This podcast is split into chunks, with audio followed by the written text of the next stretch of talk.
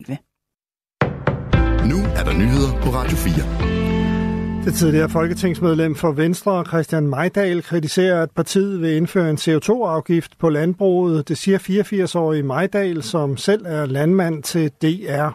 Meldingen kommer efter, at en ekspertgruppe i sidste uge kom med en længe ventet rapport med anbefalinger til, hvordan en drivhusgasafgift kan se ud. Venstre skulle jo aldrig være gået med i den regering og dermed gået med til at indføre en CO2-afgift, siger han. Men nu har de rodet sig ind i det, og så må de også øh, selv rode sig ud af det igen, siger Majdal, der sad i Folketinget fra 1987 til 2007 til DR. Fra 2003 til 2007 var han Folketingets formand. Ekspertgruppen er kommet med tre mulige modeller for en CO2-afgift på landbruget. Indføres modellen med den højeste sats, vil det fremover koste landmændene 750 kroner per udledt ton CO2. Modellen med den laveste sats medfører en afgift på 125 kroner per udledt ton.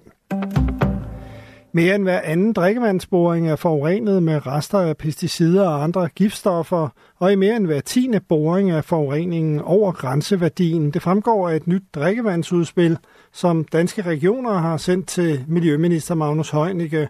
Forureningen er nu så omfattende, at den udgør et ressourceproblem, siger Danske Regioners næstformand Mads Duedal til TV2. Det er jo dybt problematisk. Og derudover så har vi også en udfordring med, at det ikke nok med, at vi har urent drikkevand, så har vi til også for meget vandforbrug generelt i Danmark. Det tror jeg ikke, der er mange, der går rundt og tænker over, men i cirka 25 procent af landet bruger vi mere vand, end vi overhovedet kan nå at genskabe naturligt. Ifølge næstformanden skyldes det både, at der bruges meget vand til industriproduktion, og at klimaforandringer har givet længere perioder med tørke, hvilket giver behov for at vande markerne. Danske regioner anbefaler, at man giver regionerne ansvaret for at lave et overblik over truslerne mod grundvandet. Frankrigs præsident Macron vil ikke udelukke vestlige soldater i Ukraine. Det er absolut nødvendigt for Europas sikkerhed, at Rusland bliver besejret, siger Emmanuel Macron ifølge Reuters. Derfor vil han heller ikke afvise muligheden for at sende vestlige styrker til Ukraine.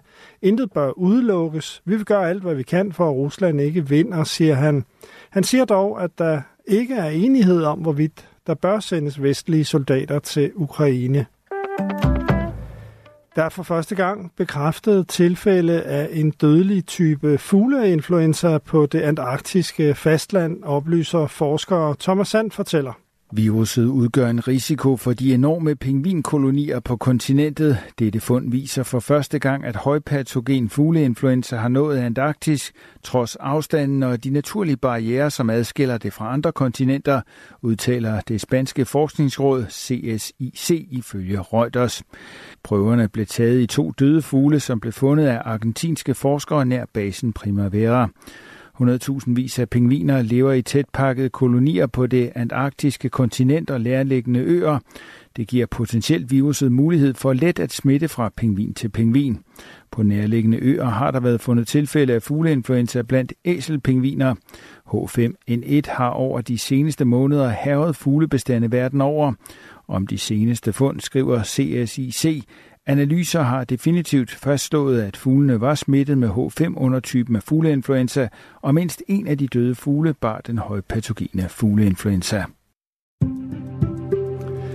Tørt og skyde, 3-6 graders varme og svag til jævn vind fra forskellige retninger.